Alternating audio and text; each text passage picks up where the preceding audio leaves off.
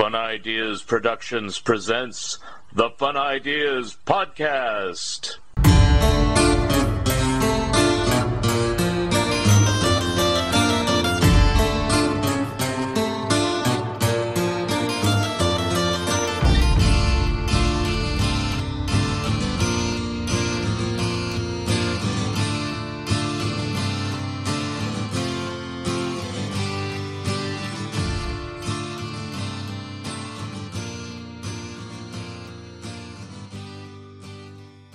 Hi, this is Mark Arnold, and welcome to Fun Ideas Podcast number one seventy-nine. The Fun Ideas Podcast is brought to you in part by Lee's Comics. Friends, have you tried Lee's Comics? Lee's Comics is better than the leading comic book store.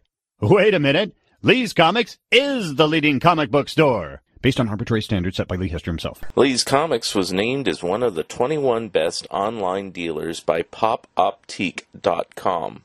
To shop the Lee's Comics eBay store, go to eBay and search for Lee's Comics, Incorporated. That's L E E S C O M I C S I N C, period. Don't forget the period. Mention the Fun Ideas Podcast when you order, and you'll receive a free bonus gift. You remember them from your childhood. Casper the Friendly Ghost, Richie Rich, Hot Stuff, Baby Huey, Sad Sack and Little Audrey. You read them in comic books and saw them on television and in the movies. Now you can read about how they and other Harvey comic characters were created in two great books from Mark Arnold and Fun Ideas Productions, The Best of Harveyville Fun Times and The Harvey Comic Companion. Both are available from Amazon. The Companion is also available from Fair Manor Media. They are available in hardcover, paperback, and ebook versions. Order your copies today. Long title, Looking for the Good Times, Examining the Monkey Song One by One, by Michael A. Ventrella and Mark Arnold. A book that examines each song, gives lots of details about each song, and our own personal opinions. You can find this book on Amazon, Barnes and Nobles, and anywhere where good books are being sold. Our webpage is wordpress dot monkeys dot com, where you can see many of the songs and give your own opinions of them. And we will be discussing this more on Zilch. Christmas, Christmas time is here, and Alvin and the Chipmunks are here again.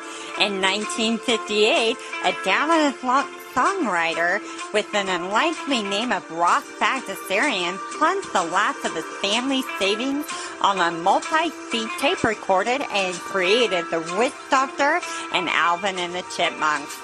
This changed the fortunes for his family, his record label, and animated cartoon studio. Alvin! The story of Ross Bagdasarian, Liberty Records, Format Films, and The Alvin Show by Mark Arnold and Fun Ideas Productions is available from Amazon and Fair Manor Media in hardcover, paperback, and ebook versions. Order your copies today. As the pandemic is now lifting somewhat, I am making more personal appearances at shows in Oregon and California. Check my Facebook page as to where I might be next, usually working with Lee's Comics. I'm getting closer to finishing my Mad and my Turtles books. Another Monkeys book is on the horizon, as well as a book about T V animation studios. And look for more articles from me in Back Issue, Alter Ego, and Hogan's Alley, and various guest appearances on other podcasts, including those by Ed Rising, Hudson Ranny, Dennis Ball, Phil Hall, and others. My Pac-Man book is my latest release, coming out this month of September twenty twenty-two. Look for my Disney book and my Warren Kremer book coming soon. On today's show, we have a guest who runs his own animation restoration and distribution company called Thunderbean, along with our returning resident animation expert from Jerry Beck's Cartoon Research. Here they are, Steve Stanchfield and Camden Spees, Part one. Hi, this is Mark Arnold with the Fun Ideas Podcast, and today I have two guests. I have Camden Spees, who's a columnist for Jerry Beck, and he's been on the show many times, and he encouraged me to get our get our second guest, our main guest, uh, that I was going to get at some point, but now we are finally presenting him. It's Thunderbean Video's Steve Stanchfield. How are you? Hi, how are you guys? Good. So I'm, I'm sitting in a former ball bearing factory right now. Um, I, I, I rent a little office space here, and in more recent days, uh, it's started to actually look like a little office. For, for years, it's just had video equipment all over and like crap all over and everything. And so now we're finally getting the toys on the walls. So I'm excited about that. So, so now when you come to the little tiny Thunderbean office, there's like all these little faces looking at you smiling. So is this always the location for Thunderbean, or is he this has a green hair Barney? Wait a minute, is this the green hair Barney? And then I told you not to do that. I'm talking about Thunderbean, not Barney. Oh, I'm dropping toys. It's Barney and Fred. Hey, they've literally been in. Bo- oh, you got Fred too. Yeah, these guys you're... have been in boxes forever. Oh, I got something. Wait, I know. Sorry, Mark. Okay. I my my podcast has been sabotaged. Here's the original boxes those were in. Ooh, I've never. You know, out of the boxes, Steve. Yeah, yeah, because um, there was a shot. Look at that; they've got drawings of them on there. Did Why you have those originally boxes, as a kid? No, I'm not that old, but well, sort of. Actually, yes. Well, well, what there was a store out here called the Blue Front yeah. that had um, they. Sh- It, it was a drugstore, you know, like a like an alcohol, you know, liquor store. But it in the sixties, like right around sixty-one or sixty-two, the owner decided to take all the toys out of it. It was sort of half toy store, half convenience store back in the forties and fifties. Mm-hmm. But he took all the toys and put them in boxes in the basement. And he had they all had grease pencil. Gosh. Yeah, they had grease pencil prices all on them, and look at that one was one dollar and forty-nine cents. one hundred forty-nine dollars for the baby puss stuff. But, but anyway, the he he gave the store to his favorite employee, and so she pulled all the toys out and just sold them for whatever price they had, including boxes of Barbies, all brand new. Wow. So I mean, poor Fred isn't worth much, but heck. Sorry, I am enthusiastic tonight though, because it's all right. Very good. Better for you guys. Well, answer my question. Uh, no. Um, so is that the original location of uh, Thunderbean, or is this oh. after years and years of expanding and growing and everything? It's still tiny. I mean, this is, this office might be four hundred feet. But is this the original location, or did you no, start in your house? No, I mean, it, it was in my basement forever. Oh, okay. That's you know? What I was driving it. I mean, it was just a little tiny, you know, a little tiny company. And um, now we've got this spot. And then down the hall, there's another. What, what's funny is there's also a music school in the same building. Mm-hmm. So if I go into the other area, there's somebody practicing drums or piano or something all the time, mm. or, or or somebody, um, you know, practicing a riff from Le- some Led Zeppelin tune, which I think is pretty. It's pretty funny to hear Cashmere like at you know at eight at night, like emanating from the walls out here. But yeah, Th- Thunderbean is this little tiny entity, and it's it's mostly freelance people, you know, working, and it's mostly me actually working at home. Mm-hmm. So the, the office is kind of the uh, dubbing and packing place. And then on occasion, we have freelancers working here, um, you know, to work on various films, or whenever I have a meeting with somebody, we we come up here, you know, of course, because it's way easier than than dealing with all the barking dogs at home. Right. So um, what was I going to ask? Um, What prompted you to start Thunderbean? Because, I mean, you were working in the industry, as far as I know, right? You yeah. worked on things like Space Jam and Harvey Birdman and other stuff like that that I've seen. I, and I was, yeah, I was working in animation. I, I still do here and there. You know, I, I still animate on some things. Mm-hmm. Um, but I've always, I, I mean, I started working at a company that did C D ROM games. Mm-hmm. So this this sort of dates me. I I started really...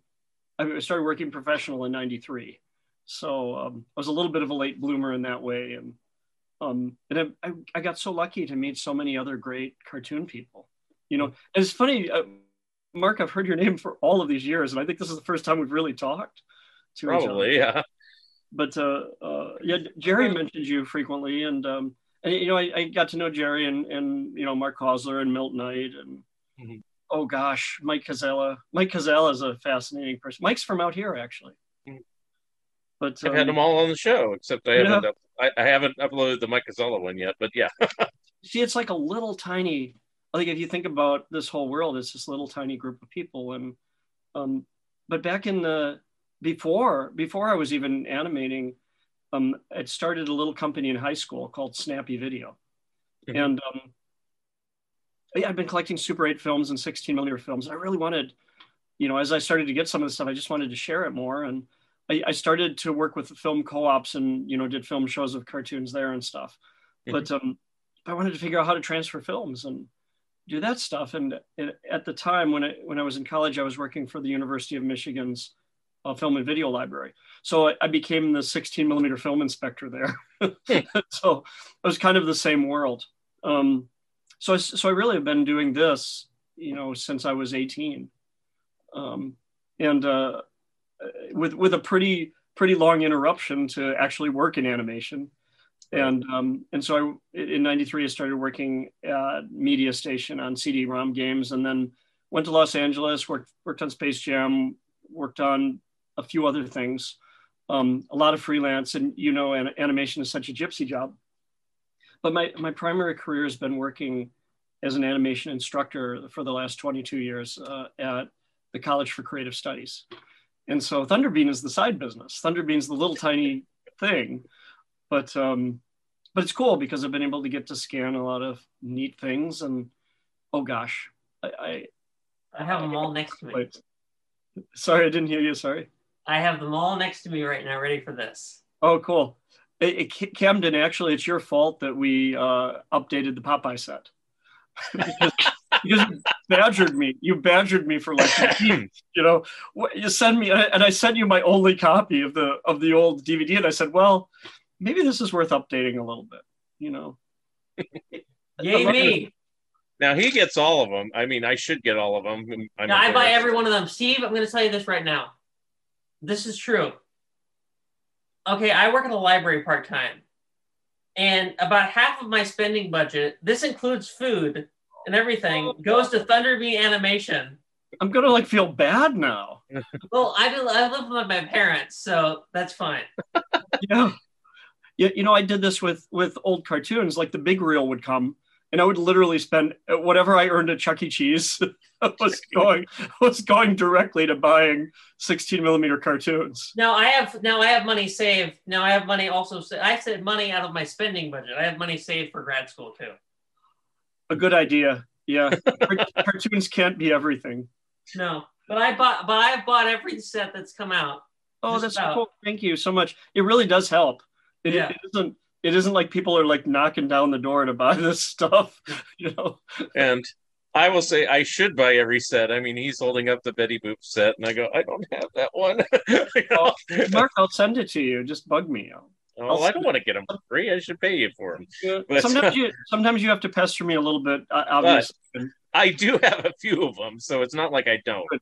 I mean, so you have no idea what we're doing. Yeah, I, I tend to have more of the D V D ones. When they switched over to Blu-ray, I wasn't necessarily jump chomping at the bit to switch to Blu-ray with anything. I mean, I do, but you know, and I do have the Blu-ray of the Popeye. That's one of the first ones I got because I just love Popeye. So I, I really love Popeye too.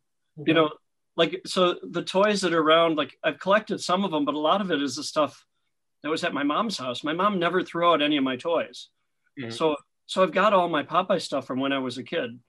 it's, it's mostly Humpty Dumpty's and Popeye for some reason. Yeah.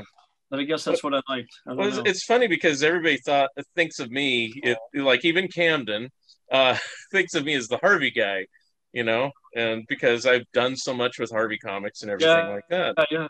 But my first love was Popeye. And I... It, still have all my toys from way back when. I lost them for a while because my brother stole them. But when my oh. when my brother grew up and moved out, I went back home and I I took them back. So that is so cool. So I have everything. I think original toys is pretty amazing. Oh, that's I don't have one. I don't have that one though.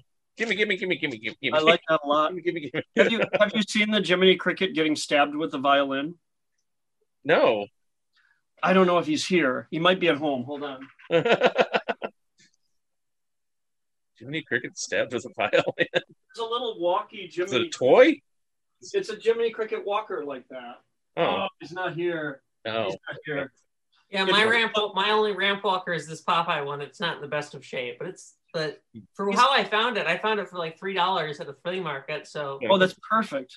Yeah. The, the the Jiminy, he's holding a violin. He's like walking with a violin in front of him. Mm-hmm. And the violin goes through his back. You can see they've just painted it through the middle of his back. It's not like under his arm. It's a weird carving.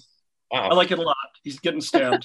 Well, I'll tell you a couple Popeye things I have since we're talking Popeye. Um, I have like a little uh, marionette uh, of Popeye. It made out of plastic. You know, granted, all this stuff is from like the seventies. Very that, few stuff from the sixties and earlier. Is uh, that like a Mattel one? I don't know who made it, but it's like not very big, maybe oh, about oh. a foot high, and it has little joints that kind of wiggle around. I have oh, one of those those push button things where, you know, the the, the oh, character is getting out and he bends over and everything when you push the button and kind of dances. Um, I have oh, this is the weirdest thing. You know, kids' toys when you like little baby toys, like a rattle, and it has like kind of like this oh. kind of noise. I can't even imitate yeah. it, but uh, so it's like this round stuffed plush body like this. It's like blue, and it has Popeye's head on the top. Oh, I like that. I, that and I've, I've got, had that since I was a baby. You know, it's I've, like... I've got that one too, and it, mine has like a talk box in it, but it doesn't work. Yeah, I don't have that. One of these days, I want to get it fixed. Because it had, had Jack Mercer doing the voice. On, on I don't have that. It, like Camden has like every Popeye thing I don't have. Yeah, um, I've actually got a Popeye shirt on. Cool. From Chester, Illinois. Hmm. So all yeah. my Popeye shirts are worn out, though, honestly, because I was wearing... Normally I'm wearing cartoon shirts, but today I, I'm dressed up. No, it wasn't because... It's just I do wear other shirts sometimes. Uh, I'm trying to think other Popeye stuff. Um... I have a lot of Popeye comics and a lot of Popeye records. Stuff out. What, what? You keep talking. I'm just going to keep pulling stuff out. All right. I, yeah, I, I love this old stuff. Um, we, I got to meet uh, one the Carlton Comics guy. Uh, I got to meet, uh, and I and I got um, to meet George I, Wildman. George Wildman, yeah. Okay. He he came down a couple of times to uh, Chester, Illinois. Mm-hmm. So, have you ever been to the Popeye picnic? No. It's been too many years since I have, but Chester, Illinois is, is the hometown of Elsie Sager, and uh, the yeah. uh, the, the family folks over there are really nice. I've never been over there, but I know the folks there. They're really nice. The the the places they, they have a little shop there, which is the Opera House that uh, that Sager actually worked in as a kid, and I, and I found out the pronou pronunciation is actually Sager rather than Seeger or Cigar, even though he has a little cigar there. But the family said that it's always been Sager. And always been pronounced that way, hmm. um, but but anyway, it was it was funny because uh, um, the the the Opera House is sort of a Popeye museum as well, with every imaginable Popeye toy there, and they also have a lot of Popeye merchandise for sale that you can buy online. And the coolest thing is that uh, Mike Brooks, who runs the Popeye fan club, has uh, he's he's a programmer, but he's got his website set up like it's the early nineties still. I have seen it. It literally hasn't changed the whole time. Like thirty years of uh, looking like a hypertext link. So it's it's pretty fun, actually. Don't yeah. need the Wayback Machine. the only the only other website I can think about that is, Steve, you've probably seen that the Space Jam website is still active. Yeah, yeah. that, that was a hard project to work on. I, I was working freelance on it out here when mm-hmm. I was working at Media Station. And then I ended up working freelance for several studios at the same time. Hmm. And then, and then when I came out, the the oddest thing about working on that film was that, first of all, there was a lot of other people working on it. And at, at that point, everybody sort of knew that it wasn't very good. Hmm. Oh, yeah. Um, and so it, it became really hard, but it, being, being young, it, it really sort of kicked my butt because, you know, God, everybody drew so well. I was trying so hard to just make the drawings look okay. You know, recently I found a drawing that an in-between I'd done that, that apparently the Warner store was selling at one point. It's the only time I've ever seen anything I worked on uh, on the film actually show up like for sale. Mm-hmm. And um, and I, all I could see was all the drawing problems. Just what a bad, what a bad in-between it was. Jeez, they didn't fire me. But they probably didn't care. It, I mean, I guess... I hate to say it. I mean, there, it, there's a lot of care in that film, but it, it almost yeah, it's, it's seems a, a little slapdash in a certain respect. Yeah, I remember loving it as a kid, but I'm like, now I just see it as a shoe commercial, really. Well, you know what's funny is that the, the scene folders that were out here, uh, some of the stuff was coming out of Character Builders. and which was a small studio in uh, in Columbus, Ohio, but they also had a division in Chicago. And that's that's how we were getting the work, is that that work came through Media Station for a minute.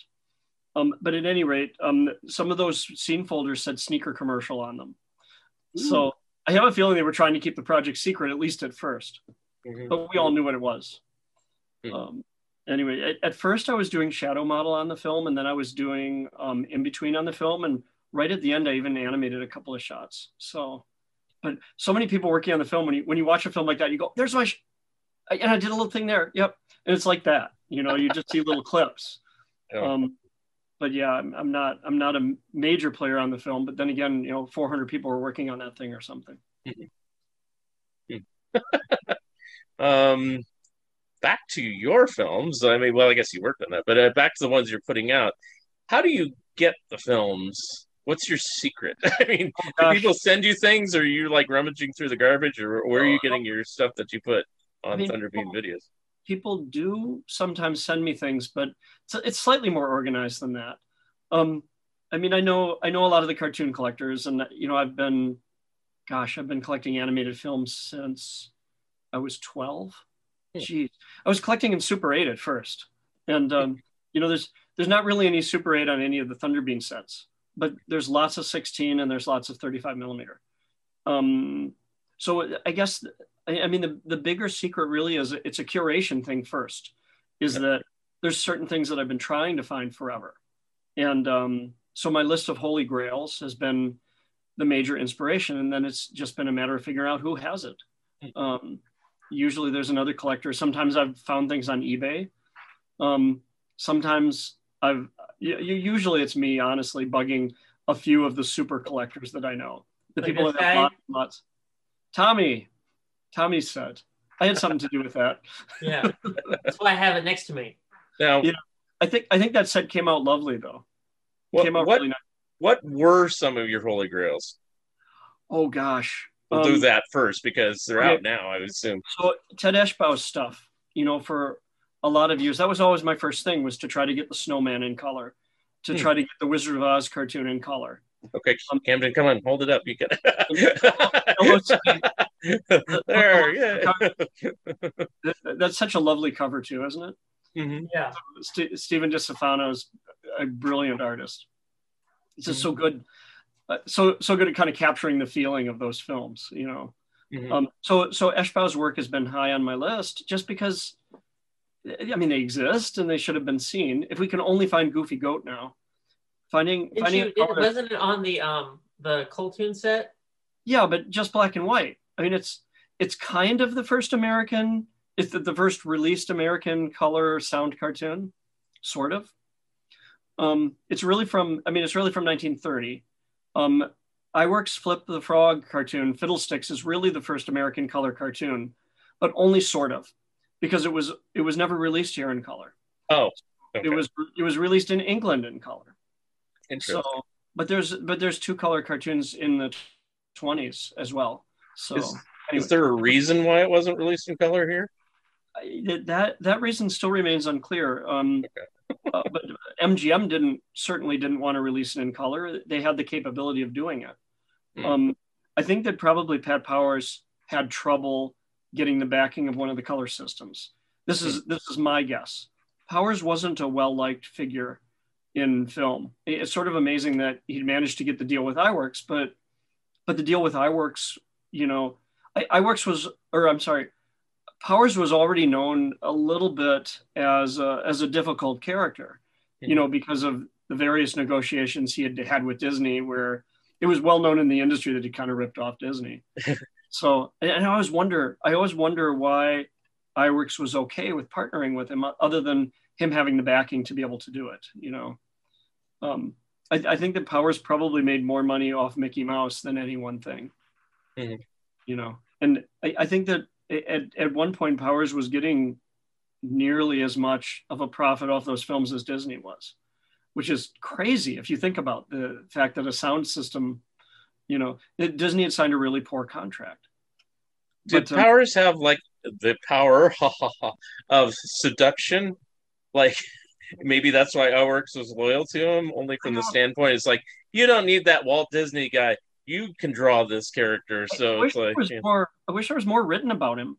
I think yeah. I've probably, and I'm sure that you have too, I've read everything that I could about him. And uh, the, I, I mean, there, there's these thoughts that he's a shady business character. And I, I think that at one point Culhane called him a Nazi, um, which is, I, I don't know if that was figure, figuratively or literally, but um, but we do know that Powers had worked for, you know, for Cinephone, or Powers Cinephone rather, was really uh, DeForest's sound system. It's almost, it's, it's, because for DeForest went bankrupt, and um, Powers basically copied that same design and maybe even used the same equipment. It's hard to say, but but Cinephone was a horrible recording system, mm. just the worst. Now, when they released that Up Why Works cartoon in color, what what process did they use? It's a it's a British process called Harris Color, oh. and uh, it's it's it's really, I mean, it looks just like two color Technicolor, really. Yeah. You know, it has, it's sort of a green and sort of a green and red process. Um, there's three surviving prints of Fiddlesticks. Um, there's the color master that's sitting at U C L A, which I was lucky enough to borrow, and and cleaned. This this is uh, what a, what a gorgeous piece of material. But what was interesting about it is that I think the only reason that that exists is because M G M wanted to release Fiddlesticks in black and white, which they did.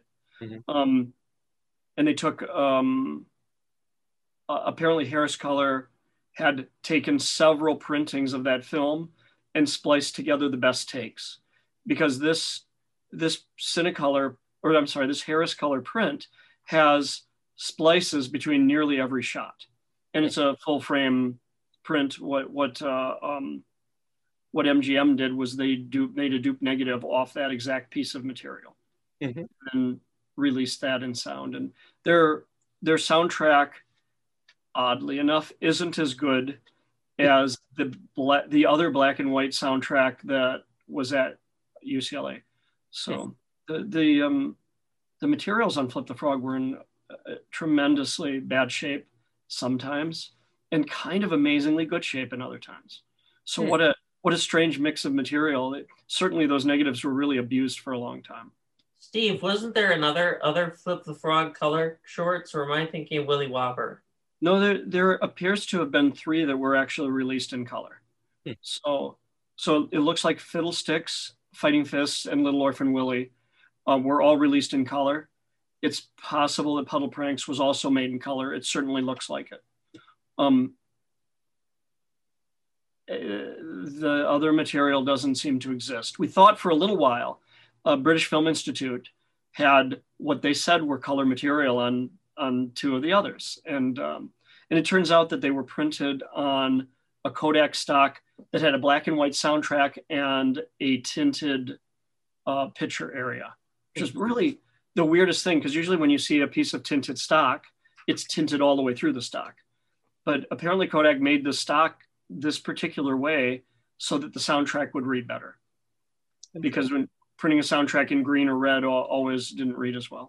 So anyway. Now, um, it was Technicolor the first to have three strip, or just the first that everybody knows about and Disney got the rights to it for a while? No, I, I think the Technicolor, I, I think the Technicolor sort of perfected the process okay. with cartoons, honestly. So none I mean, of these others, Harris or Cinecolor, they, were they attempting to do three color, or did they just say, ah, two colors enough? Or did it not even occur to them? Cinecolor was trying over and over. I mean, there's you know, they, they were definitely experimenting with it. And there's if you if you look in going back and looking at popular science articles, which is an amazing thing, you'll see interesting articles about color systems all the time. Mm-hmm. And there's a few others that seem to be announced that had never, you know, really gone much further. Um, the Los Angeles County Library has Technicolor's paperwork.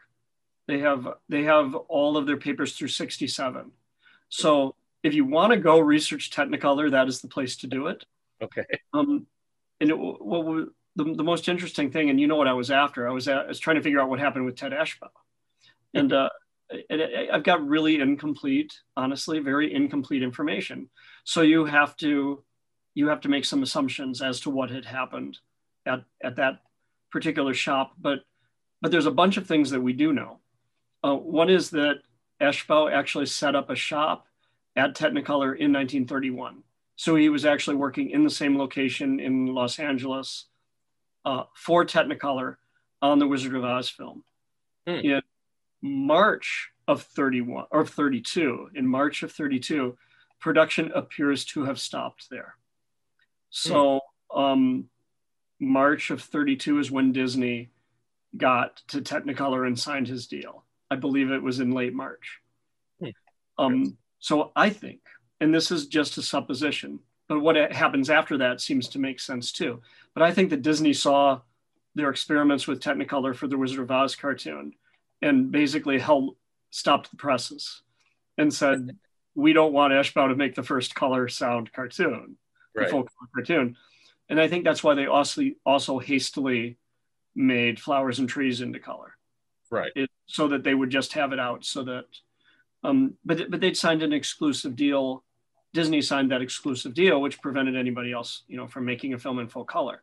But of course, Wizard of Oz eventually got finished. Um, and Eshbaugh sued Technicolor. That paperwork is there. Technicolor sued Eshbaugh. That paper, that paperwork is there.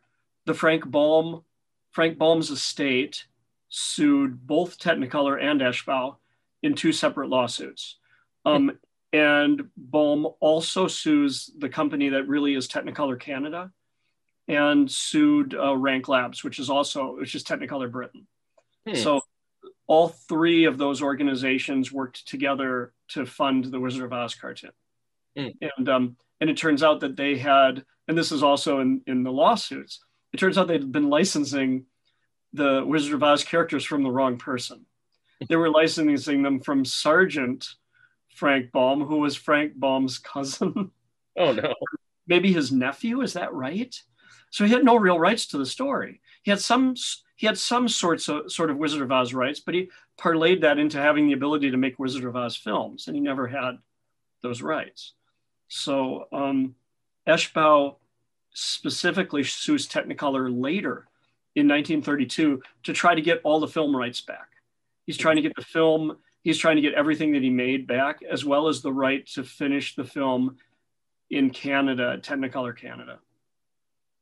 It's weird, but um, but, the, but the paperwork is so incomplete. It's, but it's so, it's such an important historical moment that you'd hope that there was more there, and there just isn't. At least that I, not that I found. And I've gone through, I've gone through thirty-one and thirty-two entirely, and it's it's incredibly boring paperwork, except for those things that I was talking about.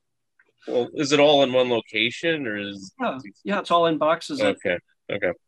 L A County Library will pull it; they'll pull it for you. Mm, okay. So that, and they were super nice. I just walked in there and they pulled the boxes. They were super nice. It, it took me two trips to go through everything. That's oh. what we librarians do. Yeah. Oh yeah, they they love this stuff, and so I was getting excited about certain things. Technicolor's got a weird. And my request is still, I've, I've one page Xeroxed out of all of that. But Technicolor doesn't allow people to Xerox it, as for reference only. Mm-hmm. So you can't reproduce it without exclusive, you know, permission from Technicolor. Mm. There's, there's lots of lawsuits in there, by the way. Wow. Um, in fact, I would say not quite half of the paperwork, but a lot of the, a lot of the paperwork is lawsuits stopping another company from using a similar process. Mm. So they were, they were well guarded in terms of what they were, you know, what they were trying to do. So when, when you suggested, you know, were there anybody else doing three strip color? They were, they were trying to prevent anyone from doing ambition printing. Makes sense. You know, the, the process, even though they weren't even the first to come up with that idea. Brewster right. Color had already somewhat perfected that idea. And, and certainly Cinecolor had been around before Technicolor. Right. So they had, um, in the twenties, they had already started some of those ideas. I have yeah. uh, a different question, by the way, about when we were talking about restoring films like this. Yeah. Is it harder to restore animated films than live action stuff? You know, I, w I was at a conference in um, in Baltimore that Grover Crisp had put together, which was all archivists. And um, I attempted to give a paper on why animated films are harder to restore than live action films. And um, And it was, it was, it was met, it, it, everyone was cordial and nice, but Grover afterwards said, you, you know, or maybe one, one of his colleagues said, you know, no, no, I mean, all of these things are, are equally hard to do. And I, th I think it's true. There's just specific to each different kind of thing. And, and certainly someone as, as uh, experienced as Grover would know, you know, he's gone through so much material. The, the reason that animated films are harder in a digital process is often animation is on ones, and uh, any kind of automatic process, it will erase pieces of the character, you know, thinking that it's dirt, because it looks for reference from each frame. And if something stays the same for two frames, it won't mess with it. Almost every digital, uh, if you're looking at Diamond or, um, or uh, Resolve or P F Clean, any of the, any of the software packages will kind of leave it alone if it's on twos, but as soon as it's on ones. So you see a lot of T V animation where mouths are on ones and they're getting erased, but everything yep. else is perfect. Right. I was talking to several people, and I think you mentioned this once in the Thunderbean forum, Steve, that I don't understand the obsessiveness right now of people, random people, thinking they can restore films by just scanning them. It's it's a new thing, but it's it's sort of it's sort of the fault of the small little group that's been scanning things and putting things up. So I I have to take some blame for this, honestly, because I've I've talked about it a lot, you know, and I, I I like the idea that there's small entities doing these things. So I'm I'm I'm not against people doing that. It's but by just scanning a film, you're not restoring it really. Right. You know, it's kind of nice that people are starting to use some restoration software to fix things up too. But now to me, the real thing to do, I mean, if we're going to do this properly, is to try to find the best material or work with a master material if it exists. Mm-hmm. uh, and if it's a copyrighted film, to get the rights if, before you're just, you know, restoring. Yeah, I know, I know who you're referring to right now. I, I mean, I do a lot of public, I do a lot of public domain stuff. Yep. You know, I do some licensed things, you know, Flip the Frog and um, Willy Whopper are licensed, and the Comic Colors are licensed, even though they're public domain. We're we're going back to the negatives on those, which is, God, that stuff is cool, by the way. I, I just wasn't wound on these little spindles, but that's a whole other thing. Um, so, so no, I, I, I appreciate that people are doing things, and because I see it as a conduit to them doing it professionally. So, we're, but we're in this weird period right now where there's, I, I like to call it the cartoon wars right now, where there's sort of these different factions like complaining about this group or that group. And quite honestly, have at it, you guys. Fix things up, make things beautiful. Um, I don't. I, I, I think it, it's kind of safe to say that I was one of the first people to really start trying to do cartoon sets at this kind of quality, and re followed really closely by Tommy Stathis, and um, and I had a big hand in trying to help him get his uh, organization going, and he's done a he's done a fantastic job of curating and getting these films seen, getting these films on Turner Classic Movies. You know, mm-hmm. uh, keeping the faith and doing cartoon shows in New York on a continual basis. I, I dig it. Um, yeah, his sets are like totally unique though too. Because yeah. I was telling so, Steve, I consider his Bray Studio set probably one of the best Blu-rays ever produced. It's, it's a good set. You know, I, I love this stuff, honestly. Um, and I'm glad that it's happening, because each one of these kinds of things takes a champion. So uh, um, my my thought is that the wars should stop entirely. Let people do what they're doing, um, and, and if it leads to something, it leads to something perfect. You know, I, I think the uh, none of these voices are competing with each other. And if if you also if you want to really get something done right now in this as an industry, go for it. You know, it's it's worth trying to make those connections and trying to get things going. Every, every one of us has pursued lots of things with dead ends and, mm-hmm. and continue to try. So um, the more people that are trying, the better of a chance that these things actually get restored. It's, it's just amazing that we can't see, you know, all the Columbia cartoons from the negatives. They're sitting right there. Mm-hmm. You know, it's, a, it's amazing we can't see the Terry Tunes, you know, all from the negs. They should, honestly, they, it should have happened by now. Mm-hmm. So, I, I mean, this is my view. This is my personal view. Um, I just think that if, if anything, there needs to be a period of understanding and a period where people are cool with each other and people are helping each other and nobody is trying to bash each other. No mm-hmm. one's trying to take somebody else's contacts or try to beat somebody to the punch on something. Because honest, honestly, we all love this stuff. So it makes sense to me to have the best people and, and experienced people doing the final work for sure. But, uh, you know, I, I bring in freelancers all the time and have them learn a lot of the, uh, the software, the restoration software and stuff. There, but it, is there a competitiveness in this regard? Like if you're working on a Flip the Frog, I'll use that as an example, and there isn't any other collections, and then somebody else independently of you is also working on a Flip the Frog, is that going to be like butting heads saying, well, no, my set first, no, my set first, mine's going to look better, mine's looking better, well, I got the color one, yeah, yeah, yeah. It really hasn't come to that yet, but there's okay. been this, there's been a little bit of that sort of thing, and I know those folks, and I actually like people on both of those factions, right? And I just don't think that there needs to be, they're probably going to watch this, by the way, yeah. But I just don't think that it needs, there needs to be. Well, I don't want to name names, I'm just kind of curious, yeah. Because it's like, it, it's, you know, like when I work on books, I'll use my own situation. You know, I always double check to make sure nobody's working on a book like about Cracked Magazine or something, because if somebody else is working on one, well, either I want to work with them or I don't want to do it at all because they're already doing the work. And it's like, uh, you know, um, yeah. And, especially, especially if it's happening in the same period. Right. To, to me, gosh. I mean, if you've already been going down a road and working on it, and then someone comes along and says, well, I'm going to try to scan all of these films now because I know you're doing it. That's stupid. It isn't like there's that. It's yeah. a small, it's a tiny market for this yeah. stuff. I and, guess a good example, and it's in the background on your thing, and you put it out, uh, Gulliver's Travels. I mean, there's like a zillion different versions. Hold that one up. Uh, you know, and it's like, how did you manage to get the pristine version that's considered the top-notch Blu-ray? Isn't that funny that that happened? I don't. So I, you tell me. well, well, so a lot of years ago, uh, you, you know, Kit Parker used to rent out a thirty-five on Gulliver, and a lot of years ago, I'd I'd been I was in Plymouth, Michigan, and there was a theater, the Penn Theater, in Plymouth, Michigan, was running Gulliver's Travels on a Saturday, and uh, I was I, I wasn't there to see Gulliver's Travels, but I it's like ha- halfway through the film, and I went in. You know, and I, I bought a, a ticket, which they were confused about because it's halfway through the darn film.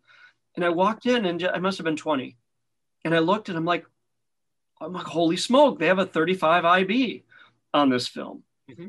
And it's like they're renting thirty-five I B. And you can, for for a hundred bucks, you can rent thirty-five I B. And so in the back of my mind, I'd always thought about, you know, I'd love to get that someday.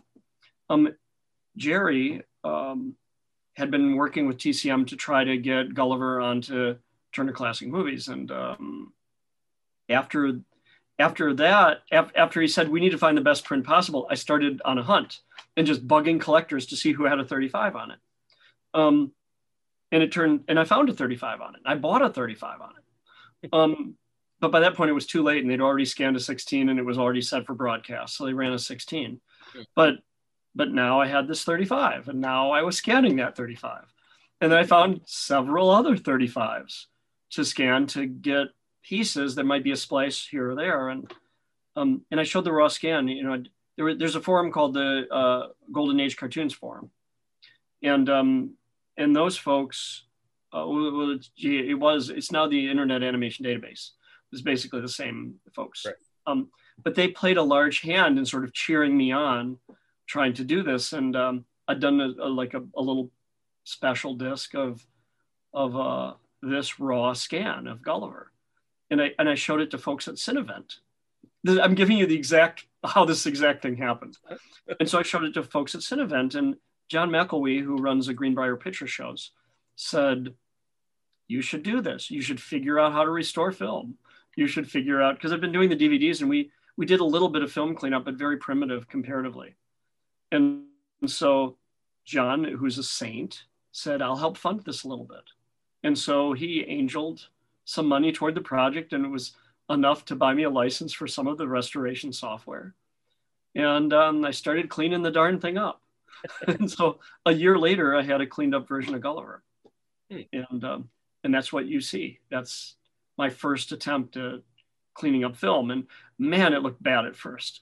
Because that, the first thing that I discovered is that the software hated me and, mm-hmm. and wanted to destroy the film as well. And it was destroying film grain and everything. And then I started to figure out that you could actually adjust these things pretty well. So it took me a little while to figure out what the what the sweet spot was to do auto passes, to do despotting, to do steadying, all of those things. Steve, I find this a lot when I'm toy collecting or book shopping or something. Do you ever find yourself haunted by Murphy's Law when doing this? By like, you know, immediately when you find something, you find something easy, you find it again easier.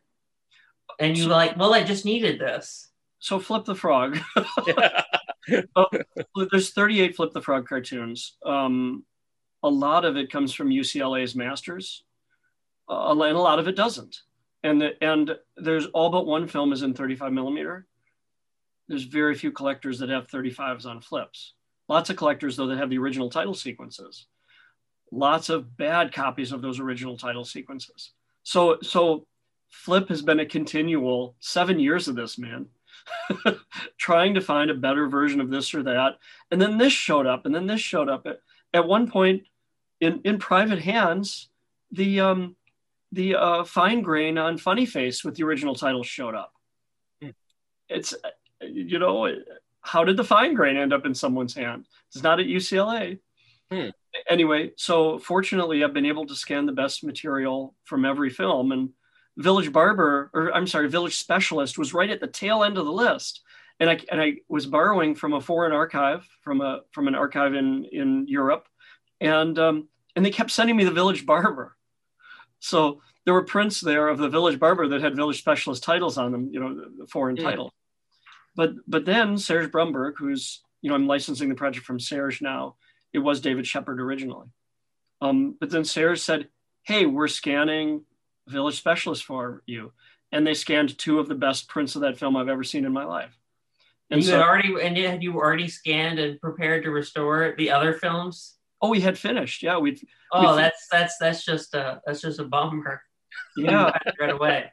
Oh yeah, well we've got we've got over forty grand into Flip at this point, so Flip has kicked my butt. And as a little tiny company, that's a bunch of money for us. Yeah, you know, over over years and years, and you'd. Yeah, I mean, because we were shipping nitrate back and forth originally, and you know, now Blackhawk actually has scanners in in Burbank, so we can scan stuff there. Um, the, the there was a time I, w I went to something called Mostly Lost that Serge was at, which is a was an amazing thing that happened at Library of Congress, where they show a lot of lost films and it's all archivists and things. And when I said goodbye to um, to Serge there, at one point he turned around and he said, you need to make those soundtracks better. And as he's walking away, he's walking back into the auditorium, and I, I just see the back of him saying uh, like this, he's going, he's going, you'll have to hear the musicians breathe. So a lot of the soundtracks uh, got rescanned because his equipment was better. And Serge really is a sound specialist. Like really, God, you wouldn't believe how nice those soundtracks sound.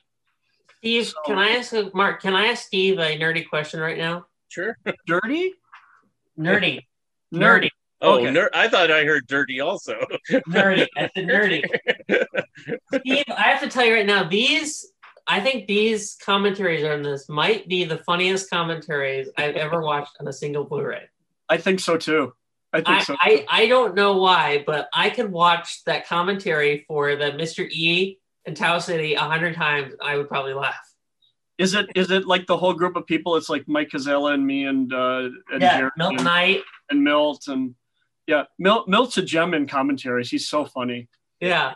So by by the way, the Flip set has more commentaries on it than any set I've ever done. Oh wow, and that's really going some because at, at one point Eric Goldberg, you know, really took over the Snafu set and did a, a ton of commentaries, and they're all fun. Like if you watch that set, he's got something to say about every film. Mm. Yeah, I love Eric. Yeah. Eric drew me a picture. I showed Mark one time of Eric. I was at a Chuck Jones event, and Eric drew me this picture of Bullwinkle, Fred Flintstone, Yogi Bear, and and Bugs Bunny watching me on T V. And I walked out. I walked out of there, and someone says, "Who's that on T V?" And I said, "That's me." He says, "Oh, you look like a terrorist." Oh, jeez. That's scary. I'm like, I'm like, well, thanks, I guess. I, I don't know, you know, like, so I don't even remember what the question was at this point, but it was where, where do you find this stuff? I know it was there somewhere. Yeah. But But yeah, getting. But then it evolved into the restoration of Gulliver's Travels, which I was curious yeah. about. Gull- and, Gulliver uh, was so much fun to do, though, just because I I love the film. And you then, know, and I saw the film in black and white on on W G P R again, which was a a black-owned tiny station in Detroit. Hmm. And so they ran Gulliver's Travels all the time, and they ran Mister Bug all the time, yeah. a lot. But usually at two or three in the morning. And so remember T V Guide, when you'd go in T V Guide and find the films, I'd see Gulliver and then I'd circle it, and it was on my calendar. And it, right. it was at two thirty in the morning. I was up. You know? Now, I, I think when you were on Stu's show, you did touch upon uh, Mister Bug Comes to Town, or yeah. Hoppity, if you prefer. Um, I like saying Mister Bug since it's Mister Deeds, you know, but that's me. Yeah. Um, but um, what's the story on Gulliver versus that? Because Gulliver seems to be everywhere. Is it truly public domain and the other yeah. one is not? Is that the real yeah. story on it? Gull- Gulliver's copyright definitely lapsed. Um, okay. Hoppity is in this odd, first of all, copy, Hoppity is copyrighted. Mister Bug is copyrighted. But okay. it's in this it's in this odd gray area because the first... The first release with the Hoppity Goes to Town title was in Britain, and it's the original release in Britain with Hoppity as the title and no copyright. So um, people have made the assumption that the film is public domain, but it's not. And of course, there's the underlying music rights and and that stuff as well, which also exist on Gulliver. And I did, I did get the, I did get back when it was Famous Music, got the right to use the Popeye the Sailor theme, mm. and with. With Gulliver, I licensed It's a Hap, Hap, Happy Day just to make them happy. Because I thought, I thought, okay, even though none of the other public domain sets do this, um, I thought, okay, well, if I make if I make the Paramount gods at least semi-happy, then I, I've at least done done my duty. Um, That's what always it, like astounds me that Arnold, Arnie Leibowitz was able to do that Puppetoon set. Yeah. He's he's pulled some magical strings. I, I got to work on that that set a lot, the, the Puppetoons too, and those were so much fun to work with. But but man, we went through all kinds of technical mumbo jumbo on that. I, I can't even I, I I can't even explain. But there was a lot of there were a lot of issues trying to make that stuff look good. Um, so, in the end, I think it looks like a pretty good set though. Mm-hmm. So back to Hoppity for a second. Is there a Hoppity set in our future from you, or is that just not off on the books because it's um, in copyright? I don't. Well, no, I, I actually I had a deal with Paramount actually. Yeah. So this is the this is the thing that stinks about this as an industry is I'm I'm this little tiny guy, but Paramount was willing to license it to me, and we got through everything, and actually even signed a contract. Um, and then the business office wanted the residuals up front. And I just couldn't do it. I just didn't have enough to do it. You know, mm. now apparently they're even more difficult to deal with, but who knows, we might get to a point, and I'm hoping sooner than later, we might get to a point where those companies are actually more amenable to uh, larger things. And, and who knows, maybe even one of these tiny companies, you know, heck, someone like um, Kino or Classic Flicks or somebody might be able to eventually license stuff from Paramount and, or- I- I still would love to see Terry Foods. Isn't that owned by Paramount too? Yeah, yeah, yeah. And and Viacom and all the stuff that Viacom has. It just always boggles my mind that all these companies don't even know what they own, you know, well, or don't care, one of the two or both. You well, know? I think they, they figure that people would have been bashing the doors down already if they were really valuable. And um, Jerry's made this argument over and over, even, even more passionate than I could. But Jerry will say, but you own... own these things. You yeah. you you own these. You can do it. This is ready to go. I mean, yeah. I, and he's right. I mean, yeah. he's right. But quite honestly, they don't care that much, and they've never cared. If yeah. if it was to make a lot of money for them, they would care a lot. Well, the odd part, and you know this, Steve, is and Camden just listened. When we were kids, all those cartoons are like omnipresent. You always saw Terry yeah. Toons all the time. You yeah. know, they weren't pristine prints per se. They might have been faded. They might have had little cuts here and there. But I mean, at least they were on all the time. They, now they, generations they, have gone by and nobody's ever seen them. So nobody knows who Mighty Mouse is anymore. Nobody knows any of those characters. So by the, by the time we were growing up, the black and white cartoons were basically off television, except yeah. for Popeye.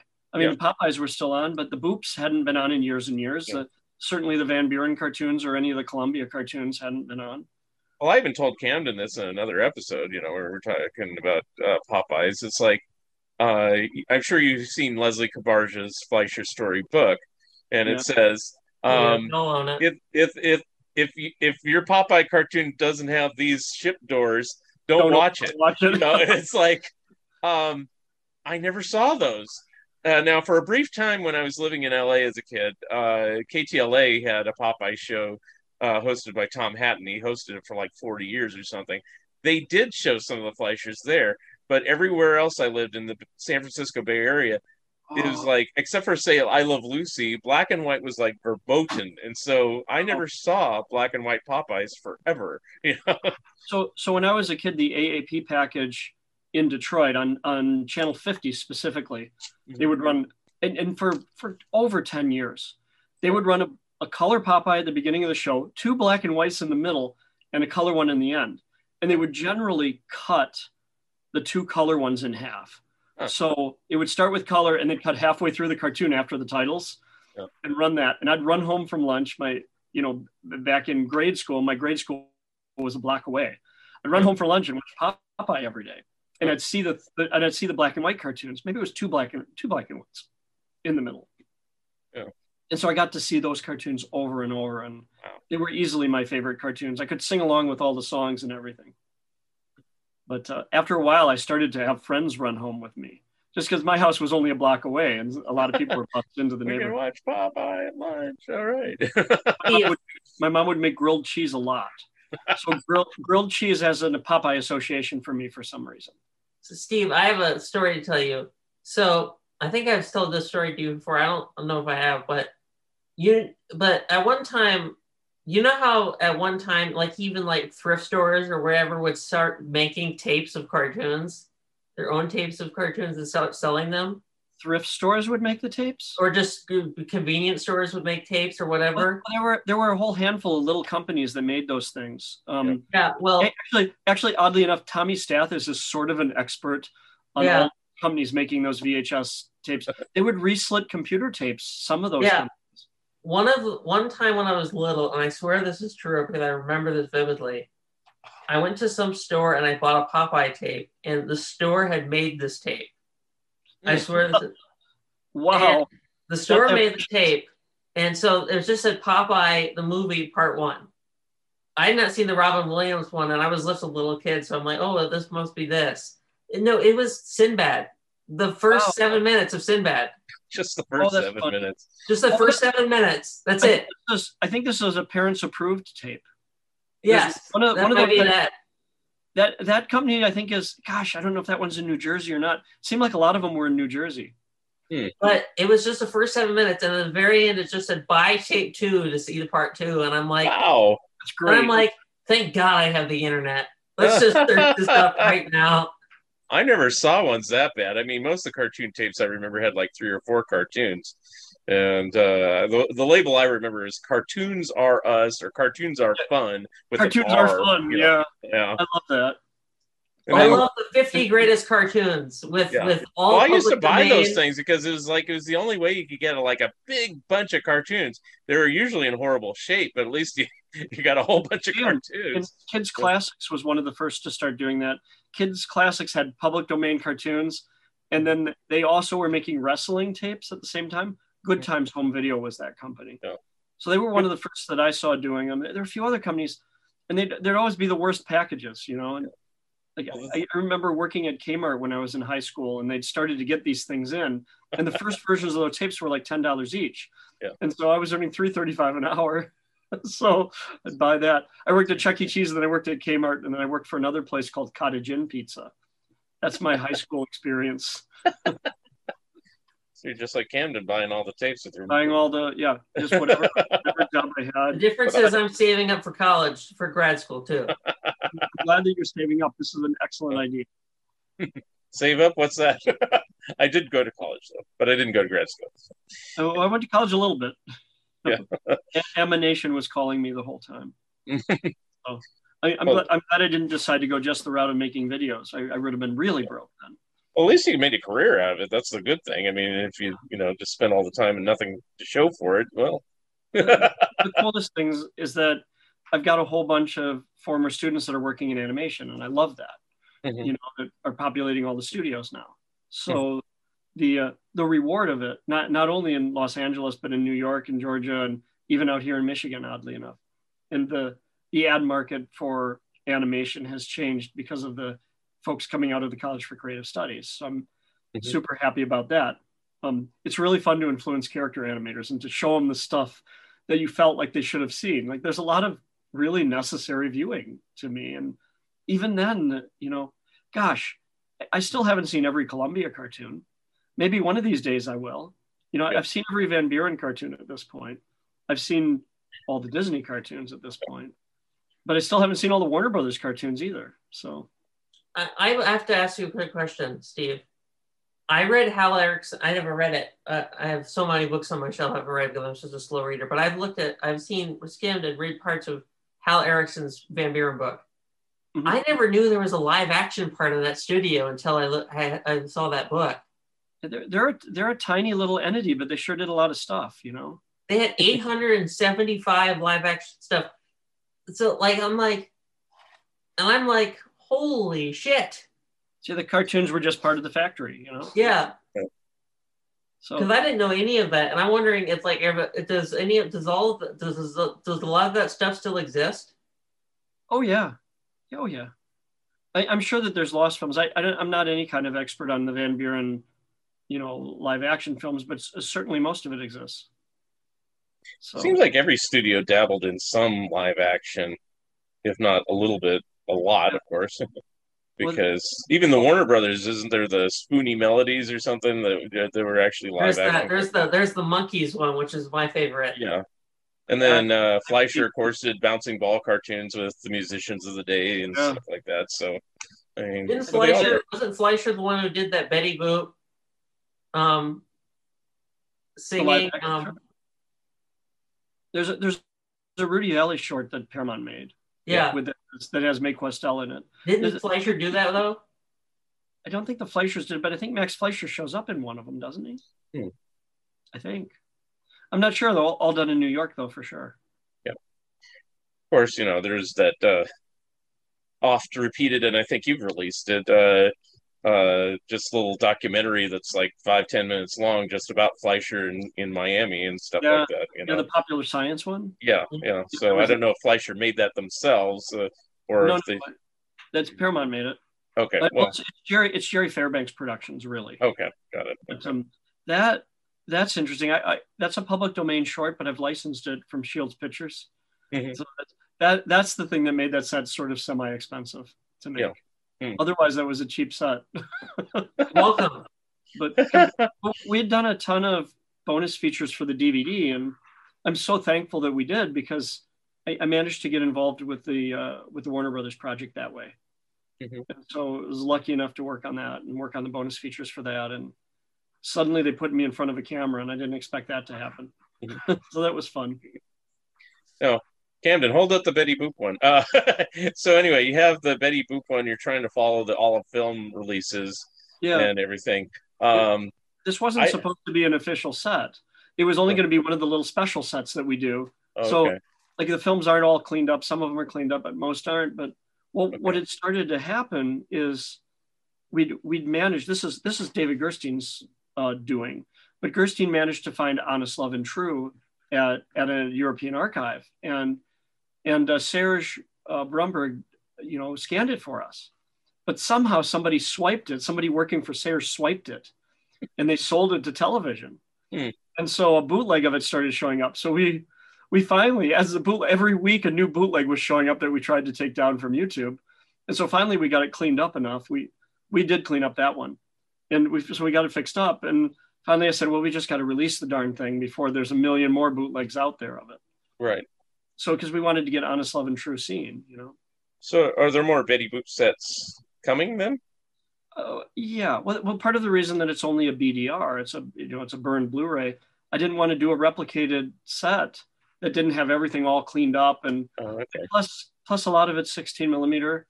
I'm hoping that someday we could license those films, or maybe somebody will, and put them out in pristine copies. Mm-hmm. So, I why did they not want to go for the public domain stuff? God, that that's a question for the ages.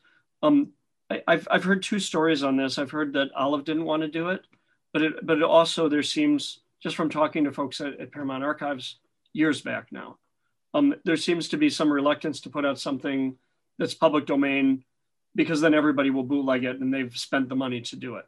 Well, so that's a fair reason. I understand that sort of, but yeah. Why not just put out the best version? If people bootleg it, whatever. Thank you for listening, and thank you, Steve Stanchfield and Camden Spees, for being my special guests. Remember, you can always watch the video version of this episode on YouTube. Episode number one eighty with part two of this interview will be coming soon. If you would like to comment and or be a guest on this podcast, please drop me a line at funideas dot mark at gmail dot com. Become a Patreon of Mark Arnold and Fun Ideas Productions. If everyone listening just contributed a dollar a month, that would be a tremendous help in continuing the production of my books and this podcast. Also, subscribe to my YouTube channel. The opening and closing music for the Fun Ideas podcast is provided courtesy of Andrew the Slow Poisoner Goldfarb and is used with permission. This has been the Fun Ideas Podcast. This is Mark Arnold speaking. This episode is copyright twenty twenty-two. Fun Ideas Productions. Thank you, and good night.